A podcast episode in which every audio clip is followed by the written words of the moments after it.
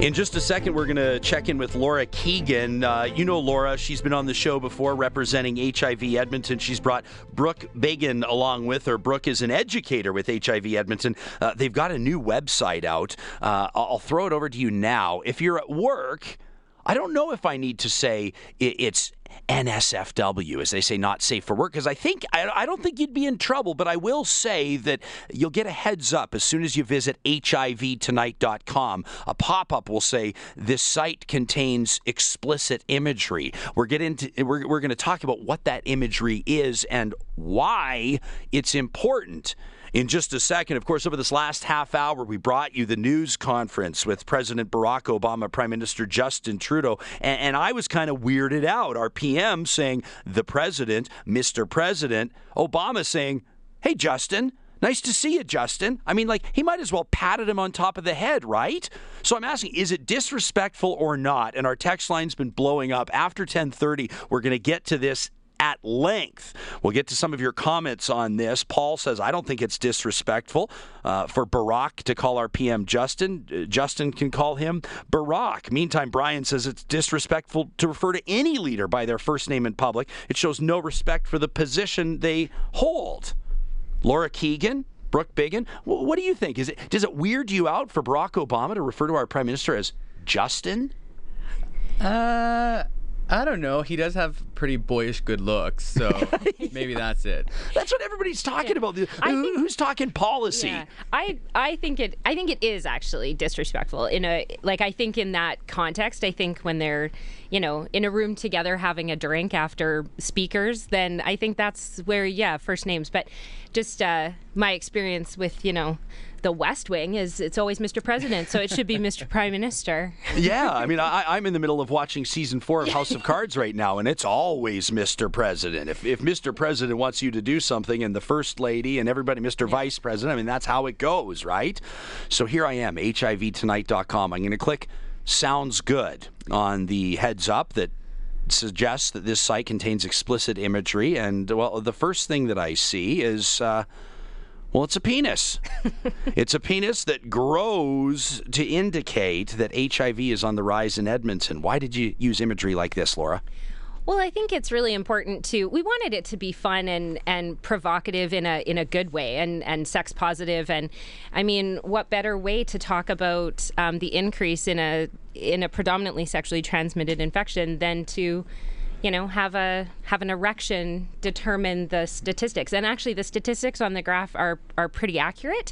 Um, and so uh, the penis may be less accurate. I think we've discussed that in real life it may not actually be able to bend quite like that, but or grow that quickly. Or grow, grow that quickly, but it's. Uh, I think it's been a it's a been a good catchy image, and we wanted the number one thing for people to start talking about is that HIV is on the rise, and that is something that people are not expecting and and not talking about right now. It uh, reads global HIV rates are down Yet more and more Edmontonians are getting HIV. So if you thought HIV was old news, well, it's not. Brooke, this is an issue obviously that hits home directly with you. Mm-hmm. You're an educator with HIV Edmonton. You're also a young Edmontonian who's HIV positive. That diagnosis for you came when you were just 23 years old. Yes. What's the message that you share to people? The message that I share. Well, I mean, I, I think there are there are a lot of messages. I think that um, this campaign and and the reason why it focuses on this specific population, gay and bisexual, uh, other men who are having sex with men, uh, is that you know for the past 30 years up till today, men who have sex with men continue to be the most disproportionately impacted population by HIV across Canada. Consistently, year after year, making up half of new infections in Alberta is one of the highest, uh, most at risk populations as well. And uh, we haven't seen change happening there. And so we really need to start a conversation amongst our community, but also with decision makers around what we can do to change the narrative. Okay, before we go any further, I've heard this several times. We talk about gay men, bisexual men, and men who have sex with men. Now, I've always understood this to be essentially, uh, and, and correct me if I'm wrong, but I'll just cut to the chase men who deny or they can't come to terms with the fact that they're bisexual. What's the difference between a bisexual man, a gay man, and a man who has sex with men? So we're living in a, a, pretty exciting time right now in terms of people exploring their identity and people feeling uh, confident uh, in being able to to affirm their identity. And we're no longer in that binary space of gay or straight, uh, man or woman. Uh, there's a space in between, and people fall all along that continuum. And so part of it is, yes, that not all men who are having sex with men are identified as gay or bisexual. They may be married to a woman. They may identify as straight, but still be having sex with men on the side. Uh, they may uh, identify themselves completely different. Uh, uh, we just really want to be inclusive. This is a targeted campaign, but it's important that you know all those who could benefit from this messaging are included in that. Yeah, I was I was talking to you, Laura, off air, and, and, and you were explaining to me sort of generally, and I know we can get into it more in depth now, exactly who you're aiming this at. And I've heard messaging through the years, especially when people have been trying to decrease the stigma around HIV and AIDS, to say this is not just a quote, gay disease. This is a disease that can impact anybody. It seems interesting now to flip back now to gearing a message toward just the, the gay and bisexual community. So, why the change? Why is that important or significant? Well, I think, you know, it's not, we chose this based on what Brooke was saying is that 49% of new HIV infections in Alberta are among the uh, gay community. So we wanted to make sure that bumps it up our priority list of how do we target this. If our vision is zero, how do we get there? We need those infections to decrease. So um, another important piece is, is that this campaign is geared to this. I mean, I would love to have um, finances that came in and more grants that could come in that we could apply for that would allow us to then target the African Caribbean Black community, which is also disproportionately affected by HIV, and the Aboriginal community. Those campaigns would look very different. They would, you know, they would be culturally appropriate to that community. We geared this campaign because to prioritize that was the biggest statistic um, to statistically relevant group that is vulnerable to HIV. So that's why we started with this campaign, and hopefully we'll be able to move into other campaigns with off the success of this one as well. I've had I've had an opportunity to speak with both of you before, and as a testament to the importance of the work you do, it seems the more we talk, the more questions I have, and I'm just breaking. I have a list of questions here in front of me, and I'm just breaking off of them because everything you're saying is prompting further ones. Like for example, you talk about members of, of a Caribbean or African American communities, members of the First Nations communities that, that seem to be more susceptible uh, to these rising HIV rates. You're not going to tell me it's something biological, are you? I mean, is it cultural? No. What is it? No, it's the vulnerability is around um, is around the social determinants of health. So when we look at what makes people vulnerable to HIV infection, you're looking at poverty, homelessness, um, addictions. Uh, there are some cultural norms that are having where people are maybe having trouble to access based on a small community. Um, countries where it's endemic, they may think of it one way when they're in their endemic country and think that they're not at risk now that they've moved to Canada. So there's there's a lot of different um, attributes to that, uh, but the vulnerability, uh, HIV does not discriminate, but it does seek out the absolute most vulnerable in our communities, and those are the things that make people vulnerable. Brooke, why do you think that we can look at an encouraging statistic, the fact that HIV rates globally are going down? Yet here in Edmonton, eh, the Western world, and and uh, can I call us an enlightened society? Uh, the HIV rates are moving in the opposite direction. What's your take on that? Yeah, so I haven't uh, done a lot of work in uh, terms of the global HIV epidemic. I, I would assume, and, and Laura might be able to correct me if I'm wrong, that a lot of the, the progress that we're seeing in other parts of the world might be in certain developing nations where they are now getting greater access to uh, treatment and medication and whatnot. Um, we've kind of been there for a while, you know, since the late 90s. Uh, we had access to effective HIV treatment in Alberta. It's free, so as long as you're uh, diagnosed and uh, you have Alberta healthcare, your HIV meds, you can access them. Um, in terms of why we're not seeing it go down, I mean, I just don't think we've really taken any sort of decisive action around HIV in a while. We now live, um, you know, Laura and I have been talking about this concept of zero, right? That's our vision is zero, and we can finally get there. We know that people who have access to treatment, uh, who adhere to the treatment, can have an undetectable viral load, almost zero chance of transmitting the virus to anyone else. Now, PrEP, which is this new thing that we're hearing about lately, Health Canada just approved it. If an HIV negative person who's at high risk of HIV accesses PrEP, almost zero chance of contracting the virus. So, I mean, the tools are there, and some of these tools ha- have been around. We just haven't seen any movement by decision makers on uh, getting to zero. So, it sounds to me, in a sense, you're saying that we've stopped taking HIV seriously.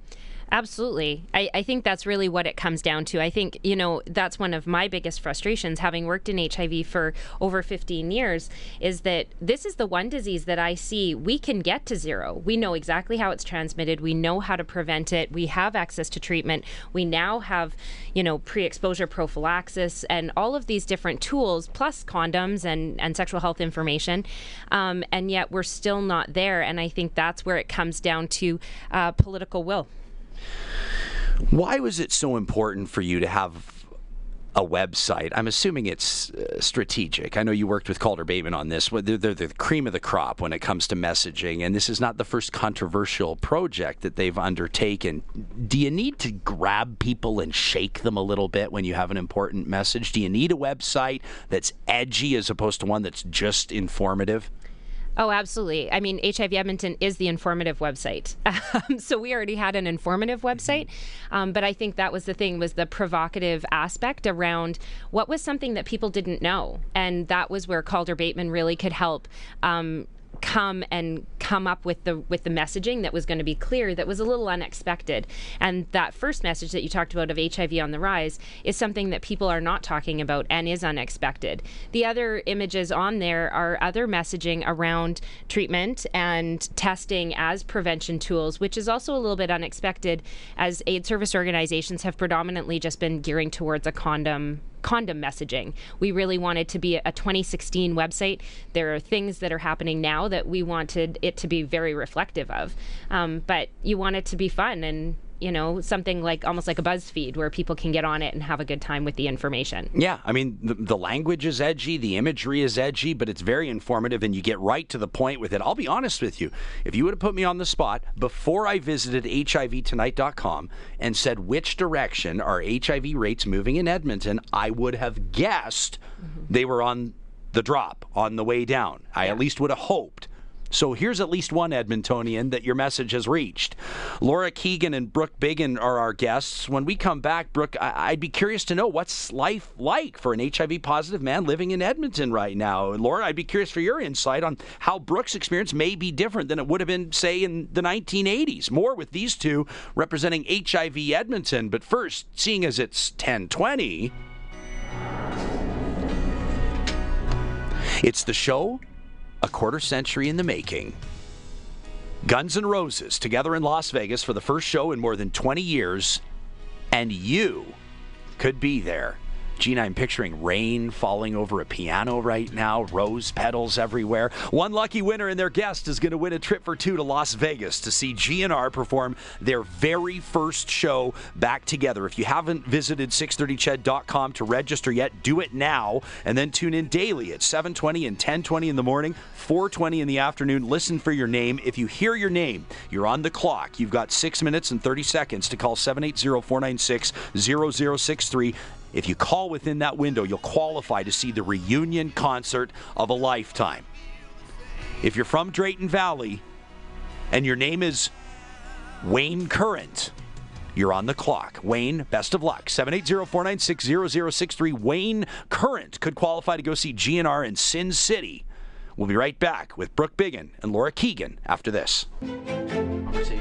Our guests here in studio this half hour Laura Keegan and Brooke Biggin with HIV Edmonton. Uh, the website we're talking about, HIVtonight.com. Have you checked it out yet? I'd be curious to know. You can text into 630 630. Were you able to get past your firewall at work? HIVtonight.com. Uh, Brooke, uh, as we headed to break, I indicated that I'd be interested to know. You, have now been, uh, your diagnosis HIV uh, positive when you were 23. You're 27 now, correct? Yes. What have the last four years been like for you? How have they been different? And, and how would your daily routine be, be any different than somebody who's HIV negative?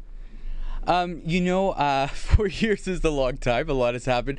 Um, and, and as I'm thinking about it, you know, HIV in terms of how it's impacted my day to day life uh, doesn't pop up as, as one of the top things. Uh, you know, uh, right now with the advancements that we have, I take one pill a day. There are zero uh, side effects essentially to that. Uh, I have an undetectable viral load consistently, which means my chance of transmitting the virus to anybody else is almost zero zero.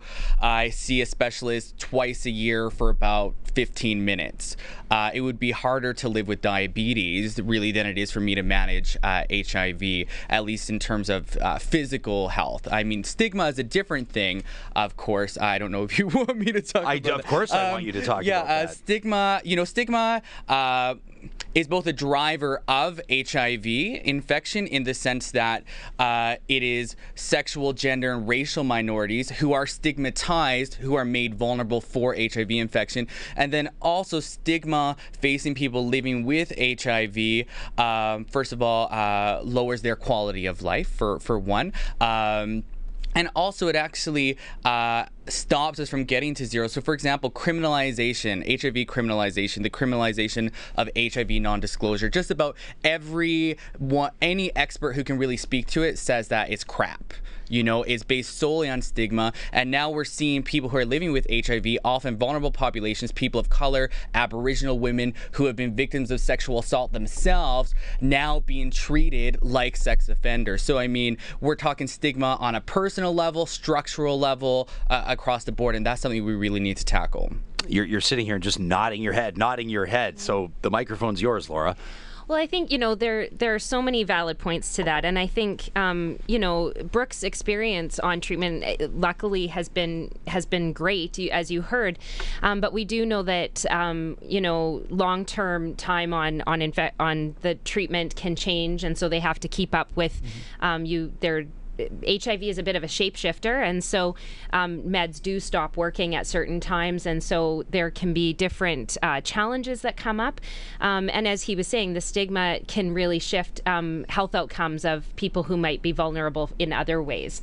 So I think what we, you know, we're in a bit of a place where like I say, my long time work in HIV, I've come to a place where I feel like we're almost in a marketing problem that, you know, don't contract HIV. We, you know, there's all these things. It's, it's this. But then if you do, well, there's treatment and it's okay. You can lead a full life, like all of these things. But yet, um, we now know that really what's happening is the stigma is killing not necessarily the the virus. Medicine has changed that, um, science has changed that, but our social structures haven't changed enough. Now it's not it, it's it's not negligible anymore. I mean, it's not it's it's it's still a serious diagnosis. I mean. I don't want to use a word uh, to describe your experience, but like, I mean, were you devastated? I mean, is it devastating? I, I think it depends on, on, the individual. For me, I, I actually had an, an, okay time with it. Now, I'm a very unique uh, example. You're right? very open with it, which I admire. I mean, you, will oh. talk to anybody Jeez, about thanks. it, Brooke, and that. But no, but I'm serious because yeah. a lot of people, for lack of a better phrase, they would go into hiding. Mm-hmm. Well, we need more people to be open about it. We we haven't really hit a critical mass yet. Uh, you know, I often walk around and I I'm out here kind of as the face of HIV, but I'm not actually the face of HIV. It's much more diverse, and and hopefully through being open about it, more people will uh, feel they're able to do so themselves.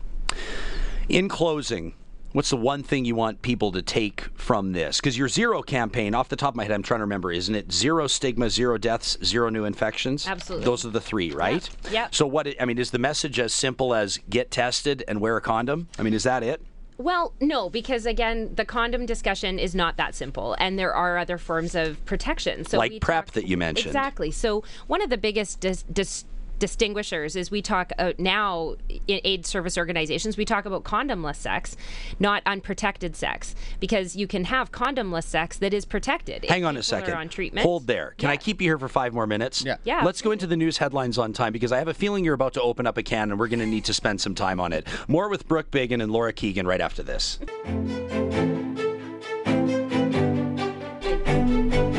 Sitting here with Brooke Biggin and Laura Keegan from HIV Edmonton. I I just dropped something in your lap, Laura, topically. I said we might get to this because I think we might disagree on something. We'll see in just a second, but I want to get to the text line. Uh, first of all, here, uh, Bill's listening in from Stettler. Good morning, Bill. Says, uh, wonders, has the gay community stopped taking HIV seriously because there are treatments and cures? Of course, we're talking about a new campaign released by HIV Edmonton. It's HIVtonight.com.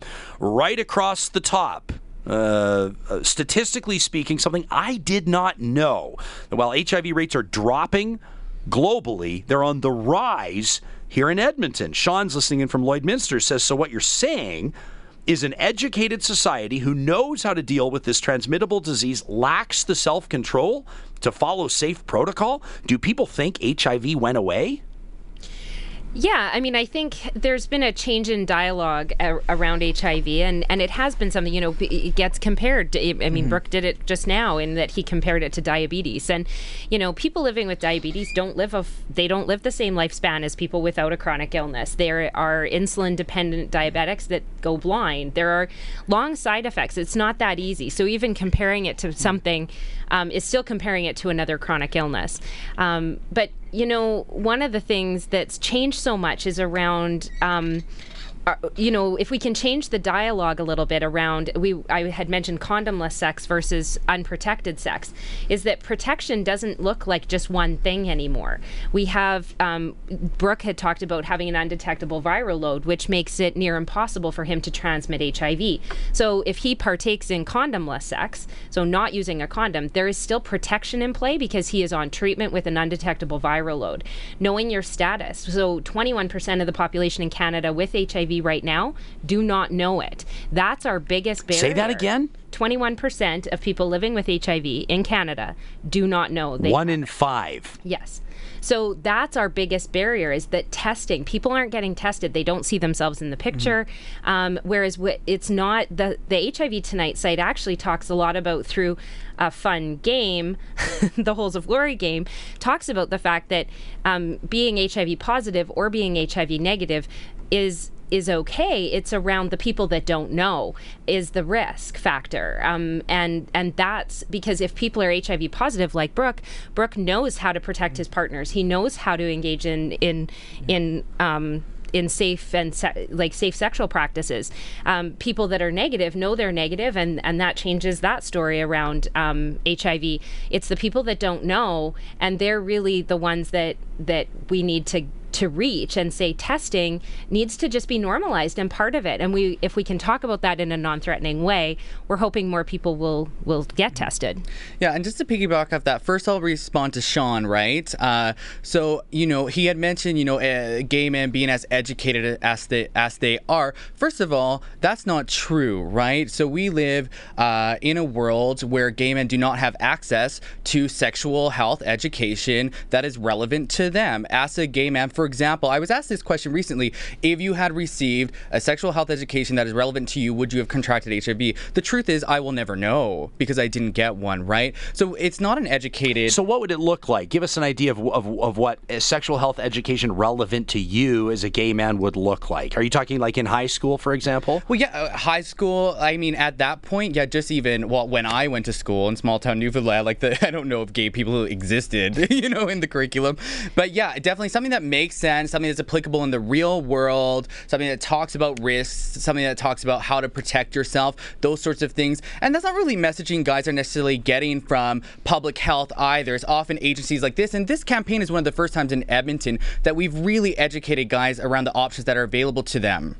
Brooke, you talked about this this PrEP uh, program, this initiative that was recently approved by Health Canada. If I understand correctly, and, and, and please uh, clarify if I'm wrong, it's it's geared toward individuals who are HIV negative, mm-hmm. who can take a, a daily uh, medication that would essentially almost 100% protect them from from incurring the HIV from, from what do you what's the word you use? Acquiring the HIV virus? What do you say? Yeah. uh, to me on first glance okay great but it also suggests to me that if you're taking part in this if you're taking this med as an HIV negative individual uh, as a man, let's say, why, why, on earth would you wear a condom? And that seems to me to be somewhat counterproductive. Yeah. Well, so Ryan, what I would say to that, so first of all, there was a lot of controversy around PrEP, similar to the birth control pill. It would give this. You mean like RU four eighty six, the the morning after pill? Is that the one you're talking about? Uh, no, just no, like the old days, like even oh, just like this okay. idea. Oh, we give people a way to stop pregnancy or a way to not get HIV. Everybody's just going to become a big slut, uh, right? Okay. Uh, but we found through evidence, and remember, we need to come back to evidence. Uh, that is not happening, and and not and this isn't so much uh, uh, an excuse for guys not to use condoms. I'm currently working on uh, over an analysis of Edmonton data. We surveyed 363 uh, local gay men, and about half of them are not using condoms consistently. So it's not about giving people an excuse not to use condoms. They're not, and we need to actually be responding to the needs that people have instead of living in this fantasy world, which is currently what decision makers have been doing. And I do just want to get this point in. Right now, what's happening with PrEP has been approved by Health Canada, is going to a common drug review in Alberta. The Minister of Health will make the decision as to how PrEP is made accessible uh, in Alberta. So, Minister Sarah Hoffman, our community, we are waiting. We will be watching you. We want to be consulted because we could really take leadership around this issue and access the testing that Laura mentioned. That currently sits in the government's hands too. There is not enough funding for rapid HIV testing. We have sent a letter, the Edmonton Men's Health Collective, a local grassroots organization, uh, asking them to respond to this issue. The government still hasn't. It's been over a month. So, really, we're working hard. The community's working hard, and we need decision makers to come on board with us. Do you get the sense that the Alberta government is prepared to take HIV seriously? I think I think we've had a change in government, and so um, I think that given an opportunity, I think we now have a chance for this to look different in Alberta. Um, I think the the conservative nature of the province, the, as it has stood, um, and the country has been very difficult to do what we need to do in harm reduction across the whole harm reduction model um, around condoms, around needle exchanges, around safe injection sites. There's a whole spectrum of harm reduction. And I think um, we're at a new place right now with changes in government, both federally and provincially. So I don't want to say that they wouldn't do it because I think that we now have an ear of people that understand the science, mm-hmm. the evidence. Um, it's just a matter of uh, where are we at, and and those changes take time. And you know, for a lot of people, I mean, open discussion like this and frank conversations uh, mark a drastic departure from the way that a lot of people have, have, have rolled when it comes to discussing things like HIV and AIDS. Uh, t- to return to the idea of that that PrEP medication in the program, I think it's probably also important and maybe obvious to note that condoms aren't just related to HIV and AIDS, right? I mean, when someone decides to not wear a condom to condomless sex, it's not just HIV and AIDS that we're Absolutely. concerned about. And it's really, I think it's been really fascinating to me to, to, to watch people's reaction to contracting another STI or the discussions around other STIs. And yet the stigma and fear and all of these other aspects around HIV are so uniquely different.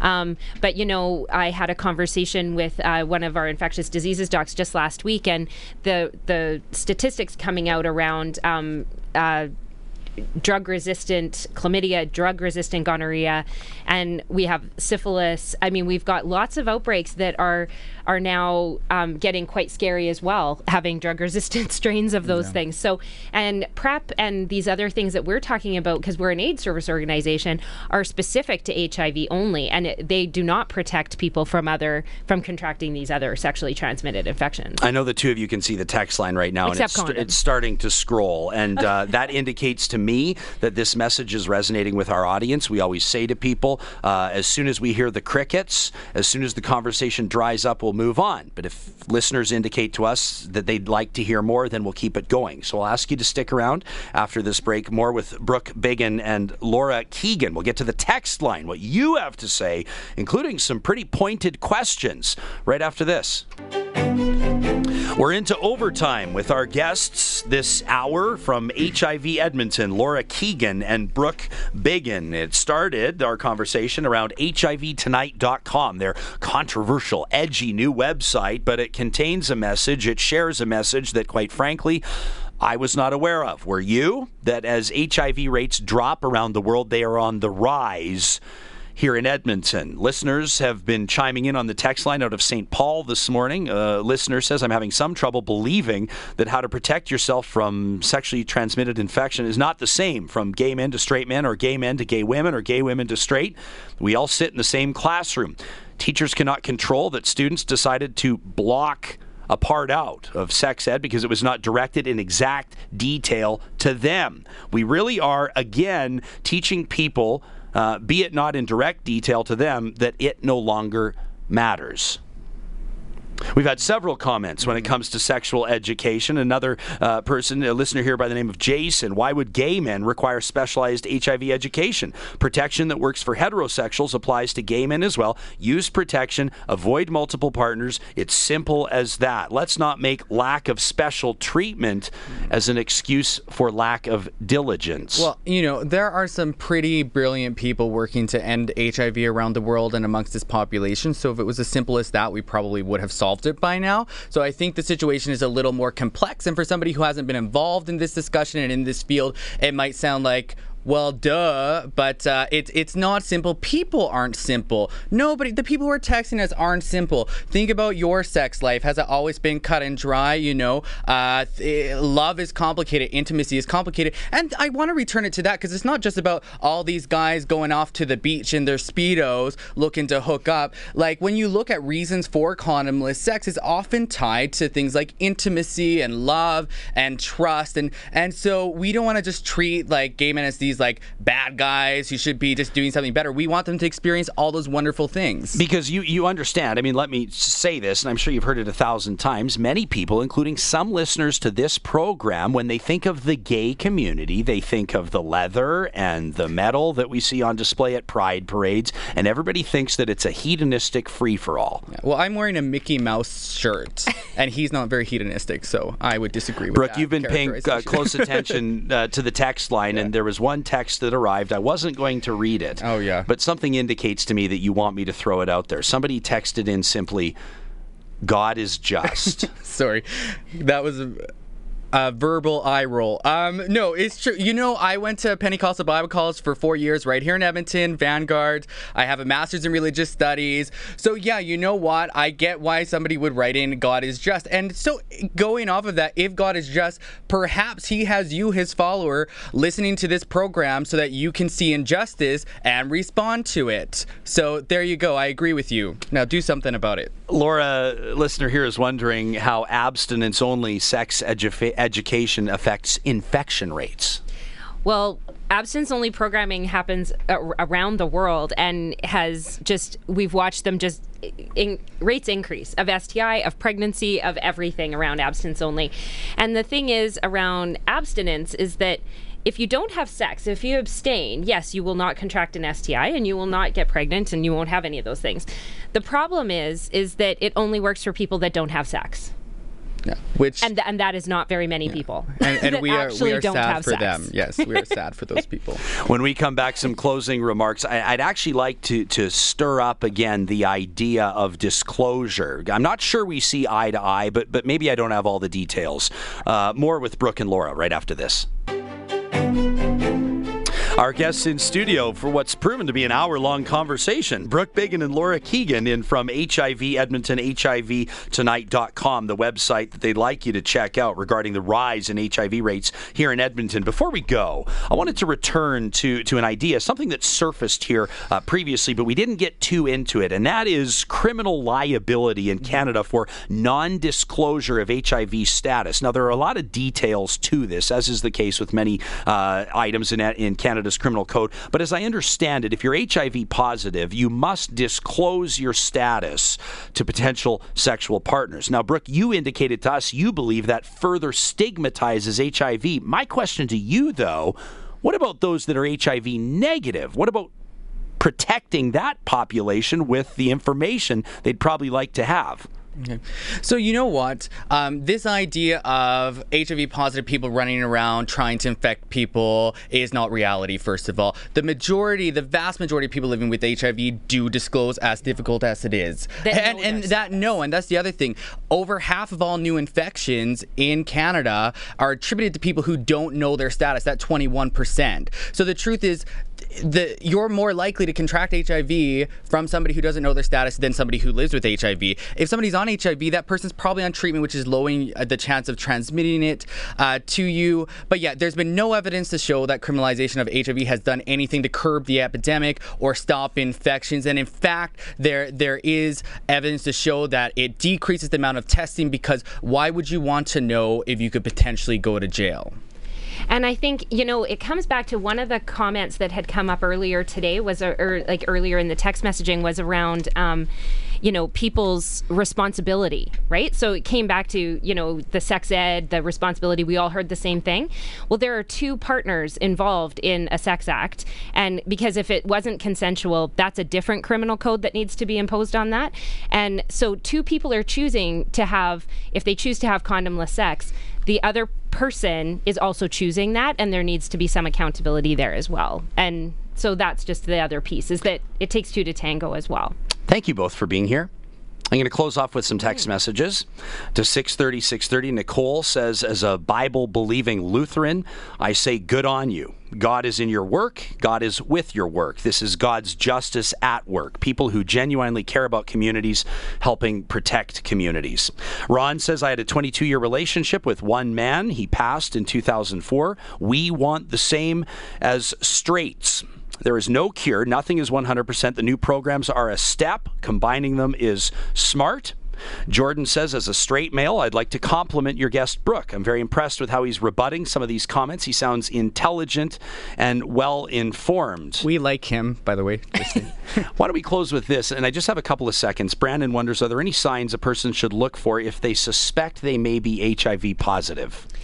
There are no signs and symptoms generally um, the best thing is is that if you're engaging in multiple partners or you're unsure of your status if you haven't been tested is just to get tested Okay, Laura Keegan, Brook Biggin, thanks. Thank you. HIVtonight.com. News coming right up.